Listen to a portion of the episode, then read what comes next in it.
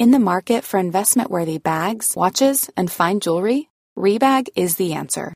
Rebag is a luxury resale platform where each piece is carefully inspected by experts to ensure quality and authenticity. Use Rebag to buy and sell finds from the world's top brands, including Louis Vuitton, Chanel, and Cartier. Head to Rebag.com to get 5% off your first purchase with code REBAGNEW. Shop today at Rebag.com. That's R E B A G.com. And use promo code REBAGNEW for 5% off your first purchase. I'm Sandra, and I'm just the professional your small business was looking for. But you didn't hire me because you didn't use LinkedIn jobs. LinkedIn has professionals you can't find anywhere else, including those who aren't actively looking for a new job but might be open to the perfect role, like me.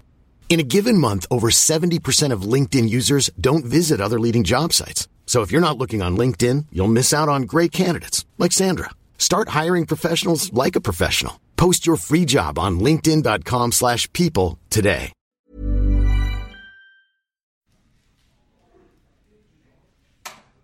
Uh, guys, welcome to this week's meeting regarding the Life's a Wreck intro. We've more or less done everything, so no bad ideas here, guys. Just shoot them our way. Boom, boom, rapid fire. Let's go. What do, what do we got? I would just like to kick things off. One word: superhero. Superhero. Do like a little bad guy, good guy thing going on. No, I think that's going to be too long. I've got one. What about like a grocery store atmosphere? Uh, like an acts like a crash of a cart or something. Season one, guys, come on, do your homework. Come on, no, no one's got anything, eh? Really? What about like a like a Saturday Night Live um type thing? No, we're going to run into too many copyright issues. Not not if you change change the like the words of of it. Oh, we we are we are desperate. I mean, Yeah, and just just add like a general studio crowd reaction tape uh, over top, and and ba boom, you've got an intro there. uh, maybe you're right. Um, okay. Uh, you know what? Sure. Let's. I'll give it a try. Uh, I'll. no so I'll way. start I'm with- taking this one. Pre-recorded and edited in some lonely guy's bedroom. It's life's a wreck.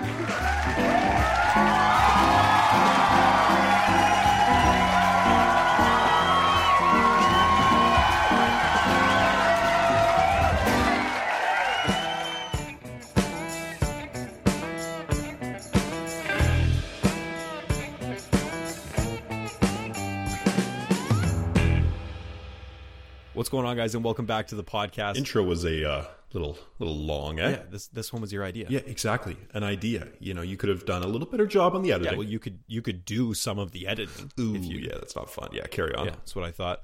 Um, as I was saying, guys, welcome back to Life's a Wreck, the podcast where I, Kyle Moore, a 22 year old basket case, and the slightly unfortunate, Unfortunate. voice of my mental know what that illness explore the world of mental health through conversations with special guests and by talking to my myself. Um, Yeah, you're not really roping anyone in with that description. Yeah. Uh, guys, thanks for listening, rating, and reviewing the podcast on your favorite podcasting platform.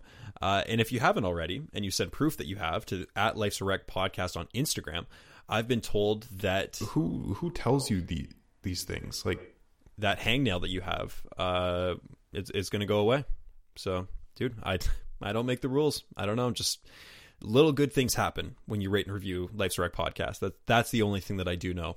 Uh, before we hop into things, guys, today I just wanted to give you a bit of a, a quick update on how my life has looked. Um, just because of the fact that I feel like I haven't done that in a while. I feel like I haven't talked to you guys directly, um, and uh, and I wanted to take the chance to, to do that now.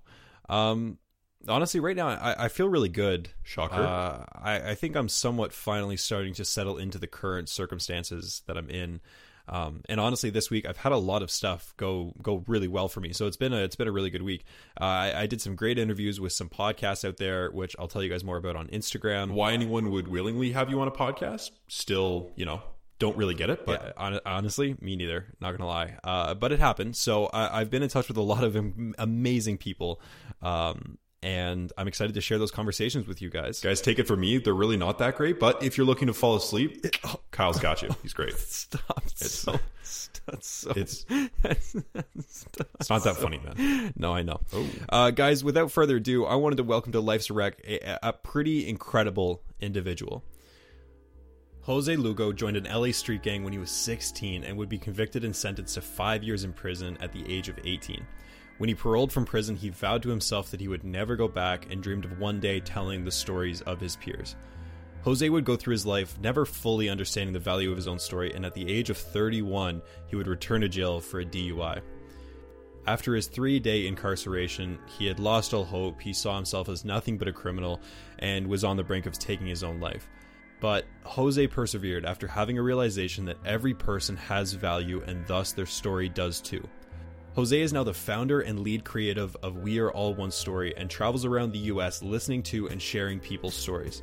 He's also finishing his memoir, Love, Faith, and Violence, a true song and story, set to release in November of this year. An incredible man, an incredible story. Without further ado, Jose, welcome to the podcast, man. How are you doing?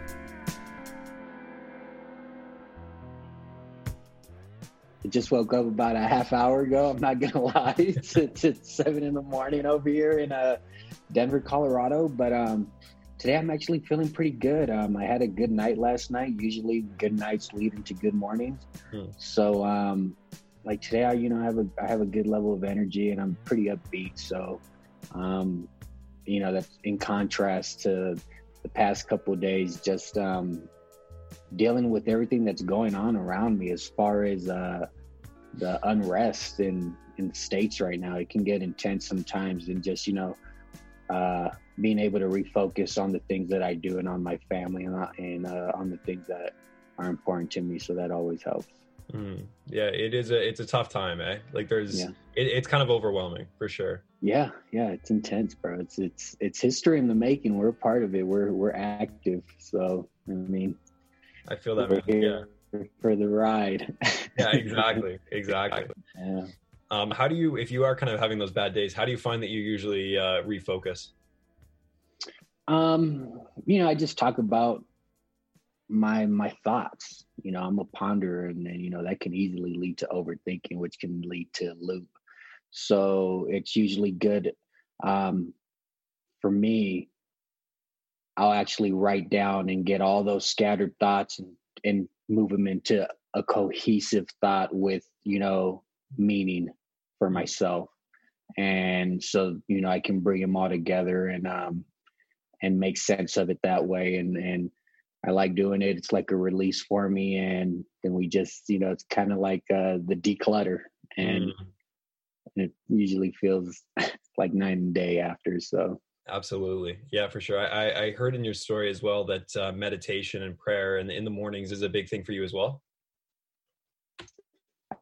I mean yeah i pray at night i pray in the morning um you know for me that's a huge part of of just my day to day it's uh reminds me that you know that one i'm not alone and two i'm not in control and you know i know it doesn't um like it's a catch 22 but uh i'm not in control in the sense that i'm not in control of anything outside of my own person mm. so refocusing back on like hey these are the small things that I that are in my realm of influence that I can do. So that's the only things I should really be focusing on. And then anything outside of that, you know, that's when there's, you know, you got to bring it back in. Yeah. Yeah. Do you find yourself getting caught up a lot in the in the external stresses of life? I mean, yeah. I mean, it's only natural. I mean, right now we're going through a global pan, uh, pandemic. Um, there's a lot of racial unrest in the states. We got an election coming up that appears to be one of the most divisive elections that we're going to ever have in, in the history of our nation. And and you know, seeing people um, being verbally at war with each other right now, it's it's intense. And I just and to see family members take hard hard stances and to see friends take hard stances and to see people um, really put a political belief above a personal friendship and mm-hmm. to me you know that's you know i think that leads to disaster and, and if you extrapolate that type of behavior it you know i think it leads to just negative places and um like i said i just always have to bring it back because those things are indeed happening right now around us and i just bring it back to well what can i do and the thing that i can do is the end of the day focus on my goals on helping other people helping myself and and focus on the impact that has on a micro level I love that, man, because it, you know, one small change can really make a pretty Yeah. huge impact for sure.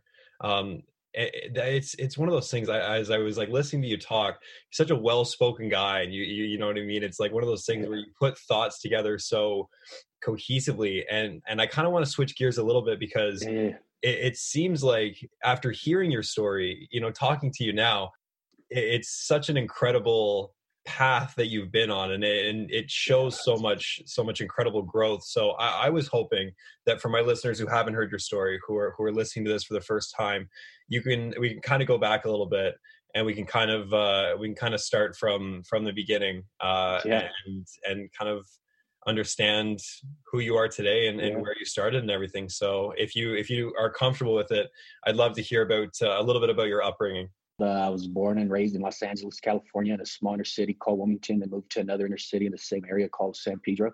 Um, you know, my parents divorced when I was five.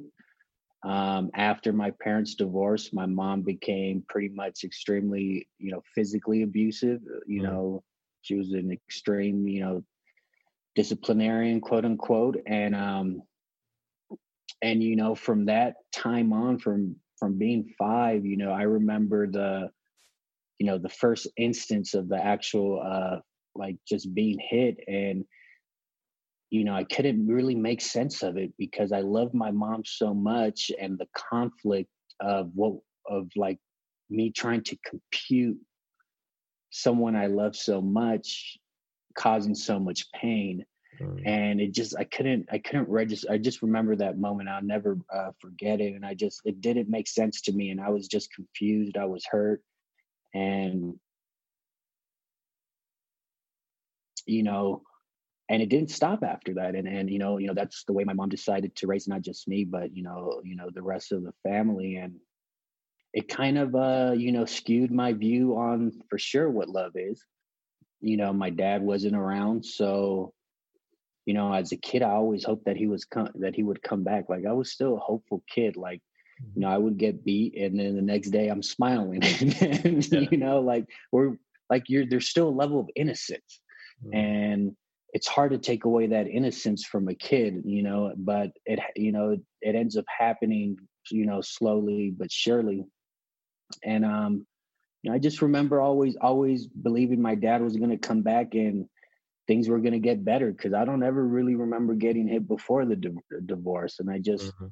I held on to that and um you know it just never happened. I prayed every day for it and I I thought, you know, God was like, yeah.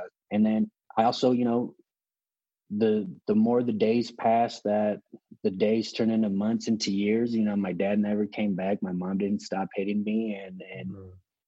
you know, that also tainted, you know, my perception of who God was and and Mm. and and his role in my life and I then thought, you know, I started becoming cynical Mm. um, you know, and it didn't happen overnight. Like it was, you know, the moment I finally realized, like, man, this is just life. Like, you know, it was, pro- it was when I was, you know, around 15, you know, right before I joined, um, the gang, you know, it was, uh, it was like I walked outside of my house and it's kind of like I saw more violence, Yeah. Saw more dysfunctional families. And I was like, man, well, like what's going on? Like, Mhm. it like i guess this is normal. Yeah. Yeah. Did you do you feel like you Um, kind of like that the gang joining that somewhat became that supportive family that maybe Yeah, of course, yeah of course, yeah, hands down. Um, you know, I felt accepted. I felt loved. Mm. You know, from the viewpoint of what I thought love was. Um, I felt the camaraderie and I felt a bond because, uh, you know, you know the homies of we all have similar lives.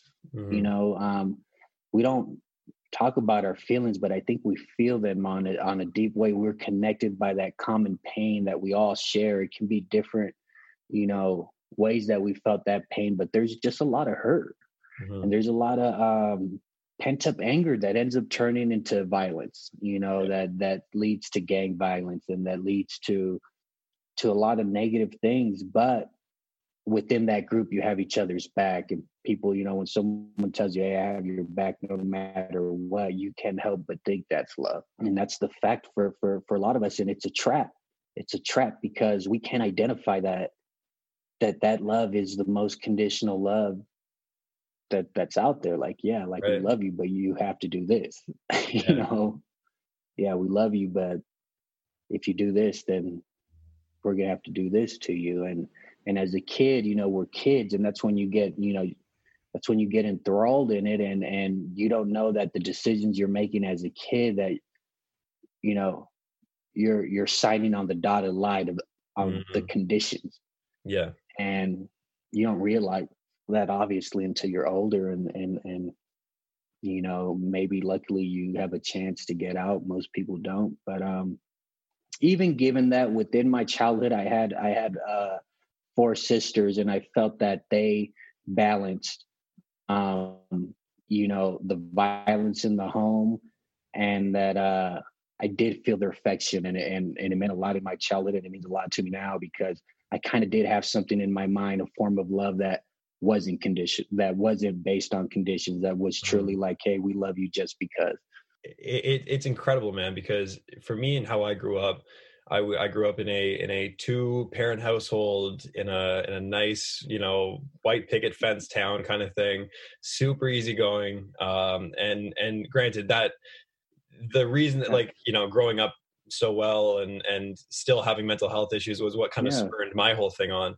But it's so funny because you hear about you know all this and you see people say well you shouldn't have joined a gang in the first place. But it's like you understand it's like you understand it so much better when you really realize like you're not joining it for for fun yeah. it's like you're joining it because it's like it's filling a void. It's intoxicating for sure. I mean people mm. wouldn't do it if it wasn't. It's like you get there's benefits that you feel that um that are tainted you know they feel like they're good but like man they're negative for you know make no mistake about it like you're doing there's good values in it. There's still values, of friendship, loyalty, but it's for uh, all the wrong reasons. And you just don't know that going in. So you you have good values, and it's just for a cause that um that is absolutely not worth it. Yeah, well, you're a kid. I mean, I can't imagine, dude. I mean, some of the shit that I did when I was 16, like, and that's and that's growing up, you know, in in a in a very good situation. I can like you know what i mean? It's it's i can imagine it's so easy to fall into that trap. I think my response you know looking back i think my response was that uh you know i began to numb myself and disassociate and, and distance myself from what was happening within the household instead of trying to put myself in my mom's shoes because how could i like i'm i'm a kid and then even as a teenager i have no clue what that concept even means like you know so instead i would just um ignore it. Mm. And um, so in a lot of ways, I was um, like numb. So going through it, like when, when I'm participating in the gang and then the violence and like it, I never, there was already a level of numbness to the violence. Right. You know, yeah. there was already a familiarity with it. It was, there was already like, it didn't feel foreign. It felt like this is just how life is. Almost felt like, um, you know, well, I've been hurt. What does it matter if I hurt somebody else? You know, mm. you know, they they haven't been as hurt as much as it as much as I have. Also, you know, no sense of self responsibility either. Right. Um, you know, there's there's like uh inside like i just don't know i i have no clue how to address the problems i'm going through i have no clue to even talk about the problems I have. I can't like I couldn't even it would have been too hard to even put it into a thought mm-hmm. to think about it. So I just pretty much like um you know the gang was just like an outlet for all my pent up emotions. Yeah. And it, and in a lot of ways it felt good. Mm-hmm. And then I got, you know, I get the positive reinforcement for doing bad things. So I'm like, oh, it feels good. And everyone's telling me, oh, good job. So right. I mean, it's a it's a cycle that um that you know we easily fall into, but it's like a, I really think it's a mask that we hide behind. Because even as a kid, as a 16 year old, I I wanted people to see me as as to see my gang before they see my my pain and my hurt uh, to mm. see the facade to see the persona that i'm building instead of seeing the little boy who's just hurt you know? Yeah. so like a fear in, even growing up and even in prison was like man is someone gonna see through this facade? Yeah. You know? Yeah and i, I can imagine that that's terrifying yeah like I like man what if someone says something like what if like the violence in prison it was it's like that never that never you know I was already used to it. Uh-huh. but I was like in the back of my head I was like man what if somebody makes fun of me and says something about my mom about my mom you know hurting me or something? Like what am I gonna yeah. do yeah. You know luckily that never happened. So but um yeah that was always the underlying issue. Like i never knew how to address those issues. That's why i think mental health is huge because mm. it's the space for like you have to get into yourself. You have to get into your own head into your own life into your own story and and at least um start processing things in a positive way. Yeah absolutely. Do you, do you think that while you were in jail you kind of had time to to process all this? Or or what was that what was that kind of mentality like? How did you kind of come to that that conclusion, I guess? You know, I was worried about the day to day for the most part. You know, there's a there's a, a certain like you know um, you know there's the constant threat of violence, mm. um, and uh, but what I did do in in in in prison is I got to talk to a lot of um, a lot of homies, and I would always inquire like, hey, you know, why are you here? And I'd hear their stories, and then um, they tell me about, and it was the same story. Like it's the mm-hmm. same story across all boards: absentee dad, dysfunctional family. Um, and a lot of them would say, "Well, yeah, my mom was never home. Well, my mom beat me, and she had guys over all the time. My mom would let other guys, her her dudes would would would hit me, et cetera, et cetera. And then it made me that gave me the perspective to look at my mom in a different light and, you know, I may not have made a grand plan while I was in prison, but I did finally in my heart see my mom as a person. And I saw her as a person going through her own things and giving everything, taking everything to account with six kids that you know her her violence was intense but at the end of the day like um the perspective from all the other stories i had heard i was like hey she was just trying just as hard and and you know a lot of ways she succeeded and and and in some ways she really failed but um you know she was still there and and she tried her best and i forgave her you know because i blamed her for like you know i blamed her for a lot of things. I blamed her for obviously for hitting me you yeah, know and naturally. and um but i did use that time to to to think about her and her life in depth and i actually did put myself in her shoes and i try to see things from her perspective and and my whole prison time you know that was a huge takeaway and that was a big step that i needed to take you know moving forward in my life. Was there anything specific like specifically that kind of like led to that turning point or was it just one of those things where you spent enough time with your thoughts that it just kind of like you started to to come to that conclusion? It was like into my like right into my fourth year. And it was just where I just, you know, like, you know, I would walk around the prison yard and just, you know, you know, think about different things, feel different things, and I'd look around and, you know, you know, finally on the fourth year, I kind of missed my mom, you know, and I mm. kind of, uh, you know, I was like, you know, I had committed, you know, multiple robberies and there were um, innocent cashiers involved and you know who am i who am i to withhold forgiveness for anyone mm. and you know so that process happened organically is like hey this is she's just a person just like me mm-hmm. it's a it's a funny realization when you do eventually hit that point a eh, where everybody around you is still they're just like you you know what i mean that's yeah. it's, a, yeah. it's, a, powerful thing but it's like it's not an easy conclusion to come to to actually start seeing people as people and understanding that the reason that they do the actions that they do is because of things that have been done to them or or consequences that they've faced exactly man have you always been uh, like a very like thoughtful kind of like being able to process this kind of stuff? Because these are some pretty complicated like big emotions that you're dealing with during times of like incredible stress like i can imagine that prison was. I mean i've always been articulate. I've always been able to to move across points. Um when it comes to emotions man like i just would have you know uh i usually just ignored them but in prison that that big forgiveness like i like it was organic but it took years and it wasn't until the fourth year that it was just finally you know it's like a eureka moment you know mm-hmm. and it's and you know when i got out of prison the, you know my brother picked me up ralph picked me up and you know i went i saw my mom i gave her a hug and and she gave me a hug and and i was like what happened in the past happened in the past like you know and mm-hmm. um and I'm still her son and she's still my mom. And, you know, right now, you know, our relationship isn't lovey dovey. I don't think it'll ever be, but um, it's certainly a relationship that's pretty tight still in its own way.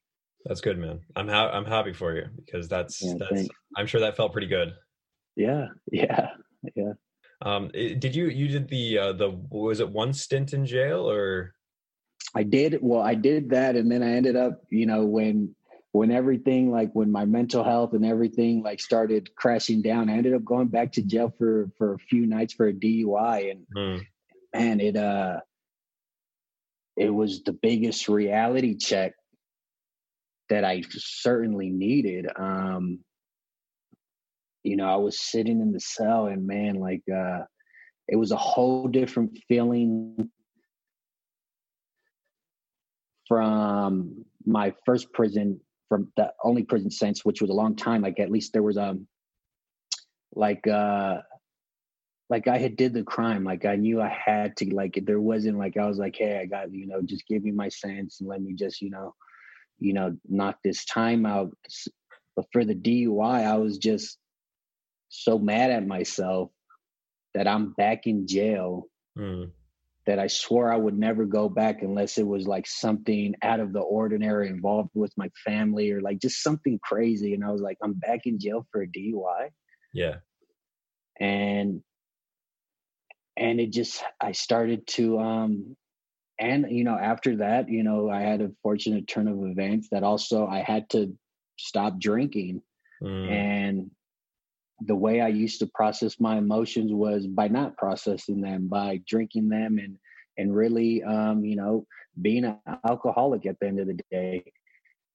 And, and just that was the way I dealt with my issues. I thought that's how most men deal with their issues and you know right. and you know lack of guidance too i mean we don't we don't talk about that enough but you know um you know i was forced to sit down soberly and look at my life, take an account for it, and start the process of like figuring out who I am. And you know, it sounds crazy, but I'm like I had kept those, to like keeping those parts of me separate. Like um and you know, that's a setup for disaster. That's not a setup for true growth or anything close. Yeah. And um you know, sitting in that jail cell for those few days, like I just couldn't believe it. Mm. I just couldn't believe it. And um, one of the things my uh, one of the homies in prison told me um, right before I got out that I'll never forget. There were two things. Um, one was your worst day out there will always be better than my best day in here. Mm. And the other thing was just be happy for us. That's all you have to do.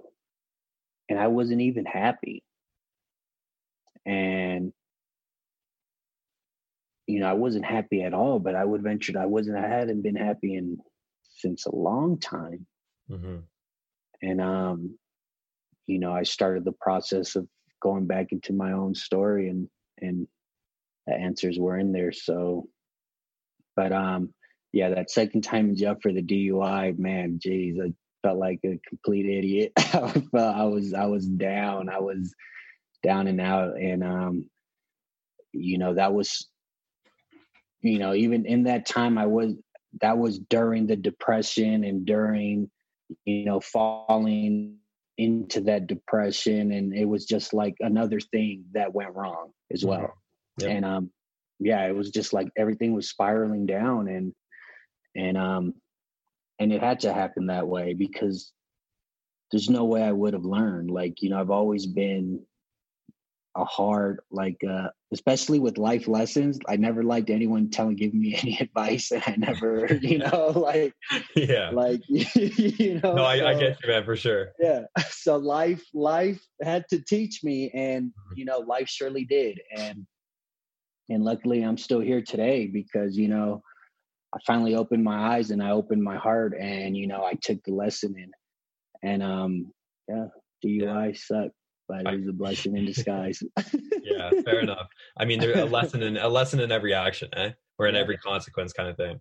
Um, Yeah. This is a, a bit of a two part question. First of all, I kind of want to know when your mental health struggles started, like when the depression started, um, and also kind of like when did when did you hit a turning point where it was like i want to get healthy. I don't want to feel like this anymore. And obviously you probably felt like that during the midst of it but was there a point when you were like i i have to help myself man i think it started young and i just Yeah. didn't know it. Like it started early teens if not younger like you know when you're getting hit by your mom and like i'm i i'm a naturally loving person so yeah. you know it's either i'm going to open up my heart or i'm going to try and close it as much as i can and you know my strategy was well let me just close it Mm, and when you do that, you don't get to feel the true joy of life because you only operating at 30% heart. You know what Yeah, I mean? yeah. Like you're not open. So that so you think you're protecting yourself by closing your heart, but really all you're doing is hurting yourself because you're you're then not able to feel, you know, all the good. So mhm. you that's you know the quote unquote being numb. And um you know of course i had no clue that's what was happening the inner mechanics or had even any conception that that was happening. So um everything came to a head as far as where me realizing mental health the dui was a part of that. But um my brother who's a us paralympic gold medalist um he had called me before he before he made the uh the US national team. I was living in San Antonio. I had just broke up with my girlfriend and he was living in DC. And he called me and he said, "Bro, I need a roommate." And you know, long story short, I told him, "Yeah, we booked our flights. We came over here. We looked at different, you know, different places. Um, we signed the lease that night, flew back home, packed our stuff, drove over here, and moved to Denver. And this Wow. was at the end of 2017. And um, man, I, it went for a ride after that. So, you know, at that point, like I know I don't, I know I'm not happy. I know that. Mm, mm, Um, I know that um, that's all I know, but I just don't know how to deal with it. I don't know, like, how do you tell, like, I don't know how to tell another person, another man, like, hey, I'm not happy and I don't feel good. yeah So I just keep on trying. You know, I get a job uh, and I try and recreate an atmosphere that I'm used to. So, you know, when you're involved in gangs, there's a lot of partying that goes on too. Obviously, it's like a numbing, like it's it's it's it's a, a cycle. So I recreated somewhat that environment here, and so like I would wake up hating my life.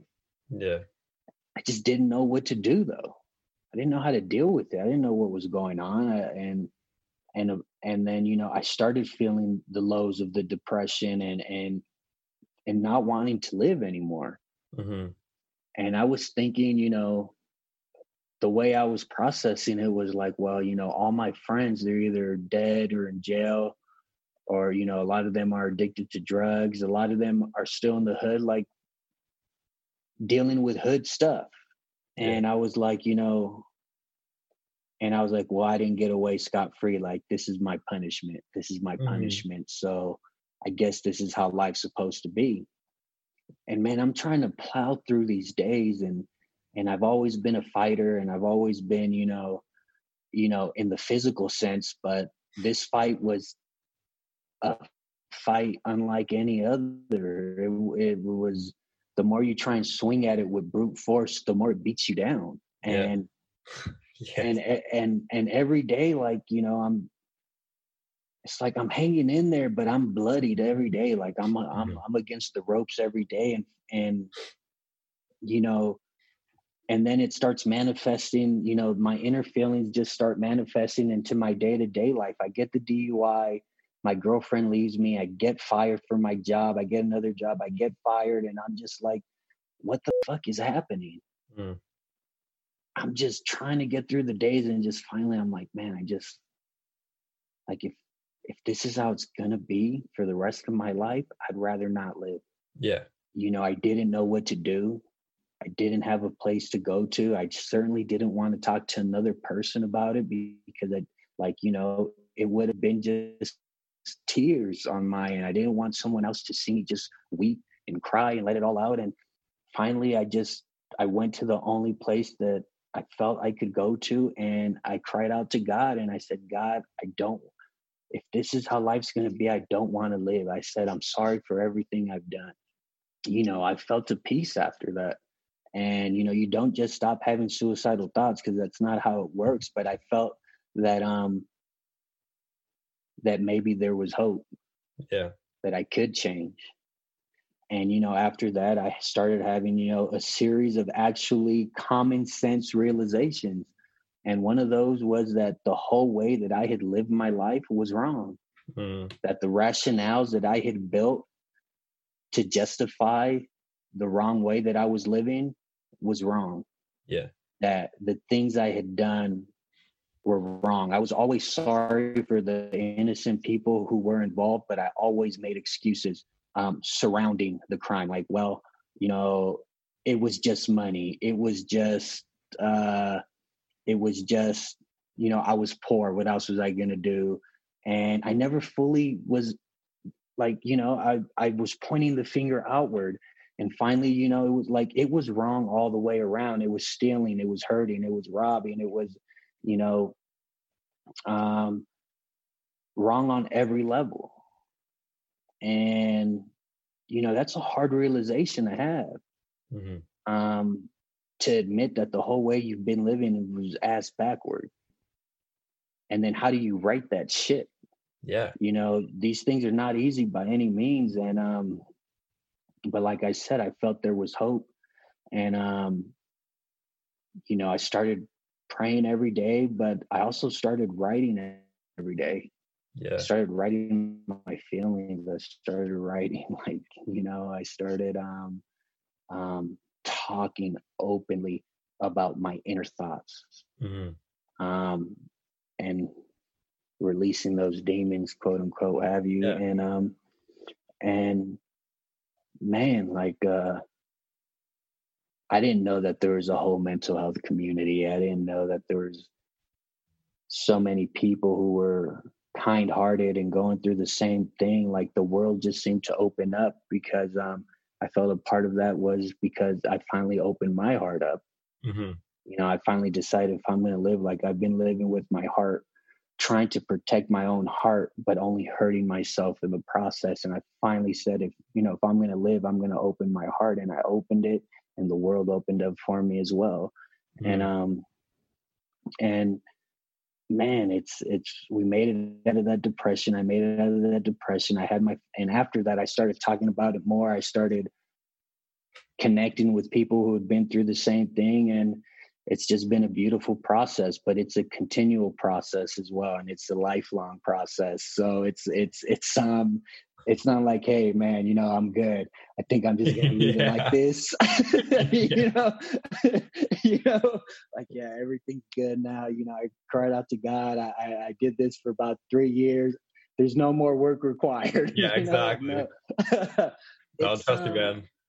I'm on the I'm on the same page. I feel that. yeah yeah so it's just kind of like once i was also able to see that time frame and I, I was able to take a deep breath and be like you know because during the beginning um i was like damn f- why am i not healed yet Mhm. Yeah. you know Totally. um but it was more like you know during the beginning i was like well you know this is a lifelong process and i finally Mm-hmm. realized that and i was able to you know, relax a little bit and know like hey this doesn't happen overnight like I, I felt that i had the catalyst for change and i had the hope and above all i believed that it was possible and um and uh we just haven't stopped you know it's an everyday thing and you know you just got to keep on going Totally, man.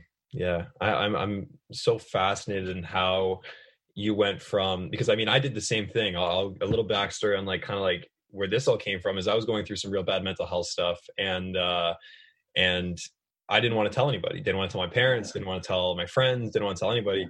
And so I kind of like I had a background in media, and I was like, you know what? Like I'm just going to kind of I'm a big believer that when you put something out into the universe, the people who need to find it will find it, kind of thing. And uh, and by creating this this podcast, yeah um, you know, it was my excuse just to to put all my feelings out just into Yeah. the into the universe, and it was kind of one of those Yeah. things where I didn't have to directly tell anybody. It was a starting point for me to kind of start talking about the shit that was going on for me.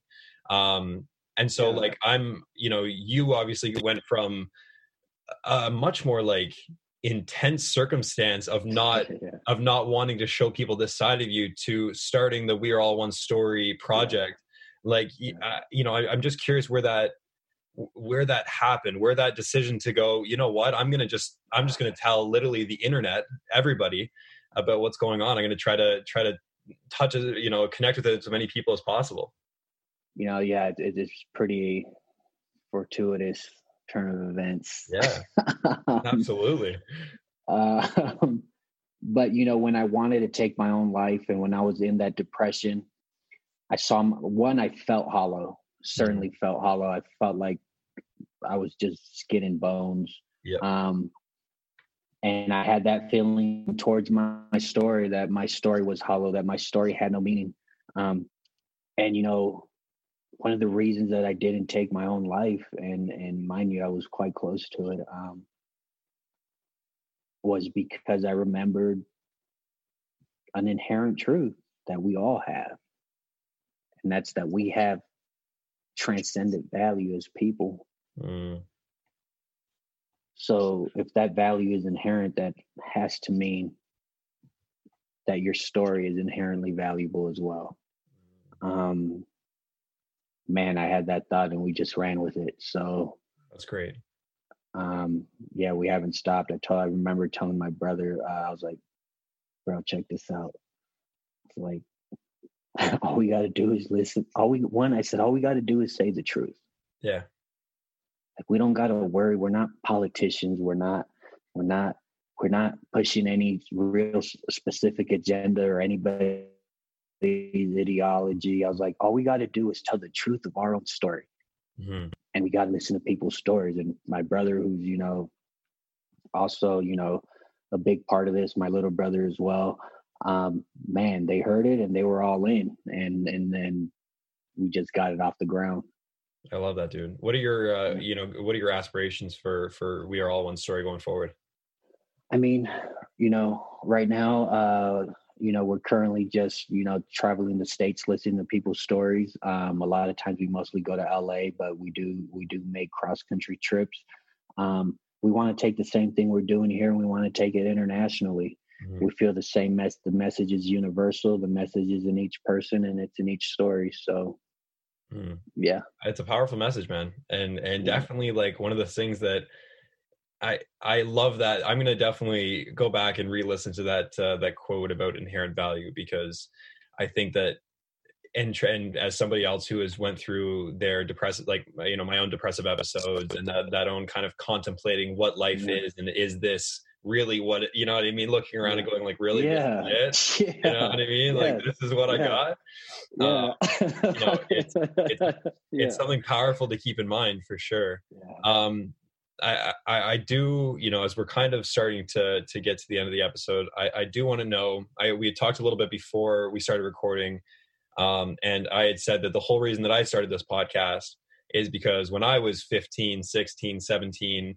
literally 18 19 um this is something that I could have used. I could have used some, you know, I, I always say that I could have used some kind of like douchey football player looking guy, you know, Yeah. who doesn't take himself too seriously and likes to joke around talking about mental Yeah. health with people like you and and I I'm curious if you could go back after this this incredible like journey that you've been on and, and talk Mm. to yourself during these these formative years when you were going through so much like what you know what would you have told yourself what kind of wisdom would you have tried to impart on a younger you you know, I've been asked this question before, and and the first time I was asked it, you know, it was, you know, the closest answer that was in my heart that I that I could give, and it was that you know I, I wouldn't know what to tell my younger self. I would have, I would have wanted my younger self to feel something, to feel, to be told something, believe it, and feel it, and and of course, that thing that that I would have wanted to be told was that I would be loved regardless but to feel it and believe it as a kid. no i i always i always think that if i was gonna go back i would just kind of like i just hug, hug my younger self kind of thing, Yeah, yeah, And be like- exactly. and just be like And then- bro like yeah, exactly. Like this embrace the hug. Yeah. yes yeah yeah yeah, like don't you know don't Yeah, don't yeah, run from exactly. this That's man. all, yeah. like just feel that and yeah, Yeah. it's one of those things i've always felt and i don't know if you feel the same but like when you go on this journey you kind of make peace with the the angst and the pain of of a younger you and that's what Yeah. that's what this has become so important for me is because it's like every time I, I sit down with a guest and, and and have these incredible conversations it's that little piece of healing and uh yeah it definitely Yeah. it definitely helps it just it just helps to talk eh just just share For sure. Yeah. yeah Every time, Yeah. brother. for sure man um i, I want to know how people can support what you're doing and uh, and kind of support your journey right now I mean, um, you can go check out our website at weareallonestory.net. You can shoot us a follow on our social media at We Are All One Story on Instagram or subscribe to our YouTube channel. Um, have a book coming out in November. If you want to support you can just buy the book. Hopefully, it's any good. So we'll see. absolutely We'll see. After talking to you, man, I can definitely I can definitely say that uh, you you've officially sold one copy. I'll definitely be picking it up. Thank you. Thank you. Of course, Thank man. you. Um, like we talked about beforehand, I like to give a challenge out at the end of every episode. Um, something that uh, my listeners, uh, you know, and me too, can take into uh, their week, their month, their year, whatever it might be, based on your own experiences. Um, something that's just helped you live a healthier, happier life. Um, what challenge would you would you like to put forth? Mean, a challenge. Um, you know, for anybody who's listening out there, I mean, especially given the climate right now, you know, right now is not the time to hold on to your feelings. Right now is not the time to keep your thoughts in your own head. Um, so my challenge would be to, uh, if if you're going through any, any thoughts that that you feel you need to let out, you know, let them out. Go and talk to somebody, unabashed. I think uh, you'll be surprised at the response you get. Most people will, will be all ears. And um, if you're too shy to even talk to somebody else, at least sit down and write down in detail what you're feeling. I love that, man. Yeah, yeah. Yeah. Well, Jose, I I cannot thank you enough for taking the time early this morning, man. Um, it's been uh, it's been a great start to my day. So I hope, uh, yeah, and uh, definitely wish you nothing but the best, man. It's a it's an incredible thing what you're doing. So so keep it up. Thank you, brother. Honestly, man, straight up, I am blown away by our guests so consistently. It, it's it's unreal. Yeah, from inmate to author and public speaker is pretty dope. You know, I feel like there's a certain kind of person who, when they speak, you just innately want to listen. Like you hang off of every word. Yeah, basically, just Jose has all the qualities that you don't. You know, it's kind of weird. You always try to make things about me. no, I, I'm. That's you, you really, not- you really are like a little. It's like a little obsession with me or something. Okay, keep going with the outro. That's that's gross. Yeah, huh.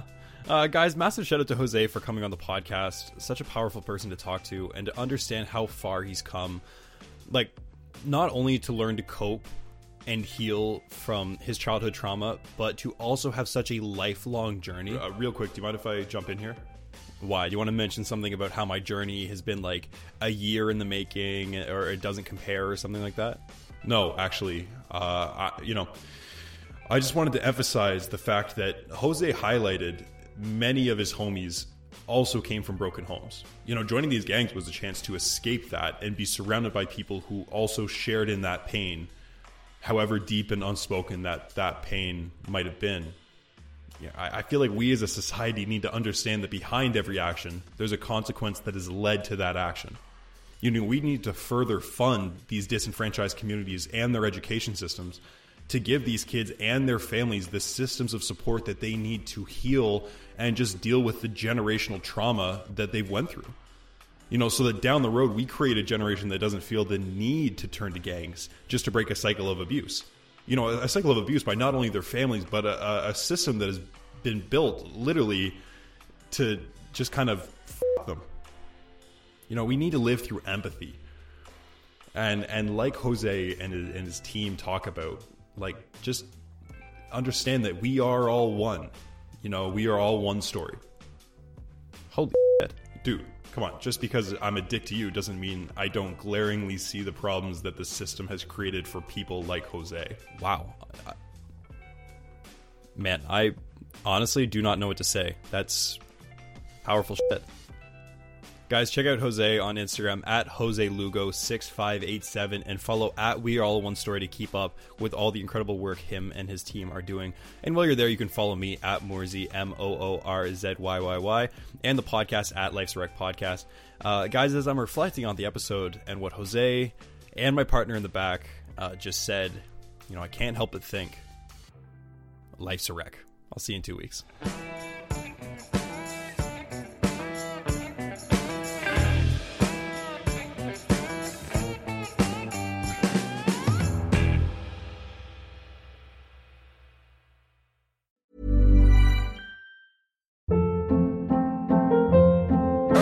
Hold up. What was that? Boring. No flavor. That was as bad as those leftovers you ate all week. Keke Palmer here, and it's time to say hello to something fresh and guilt-free. Hello Fresh. Jazz up dinner with pecan-crusted chicken or garlic butter shrimp scampi. Now that's music to my mouth. Hello Fresh. Let's get this dinner party started. Discover all the delicious possibilities at hellofresh.com.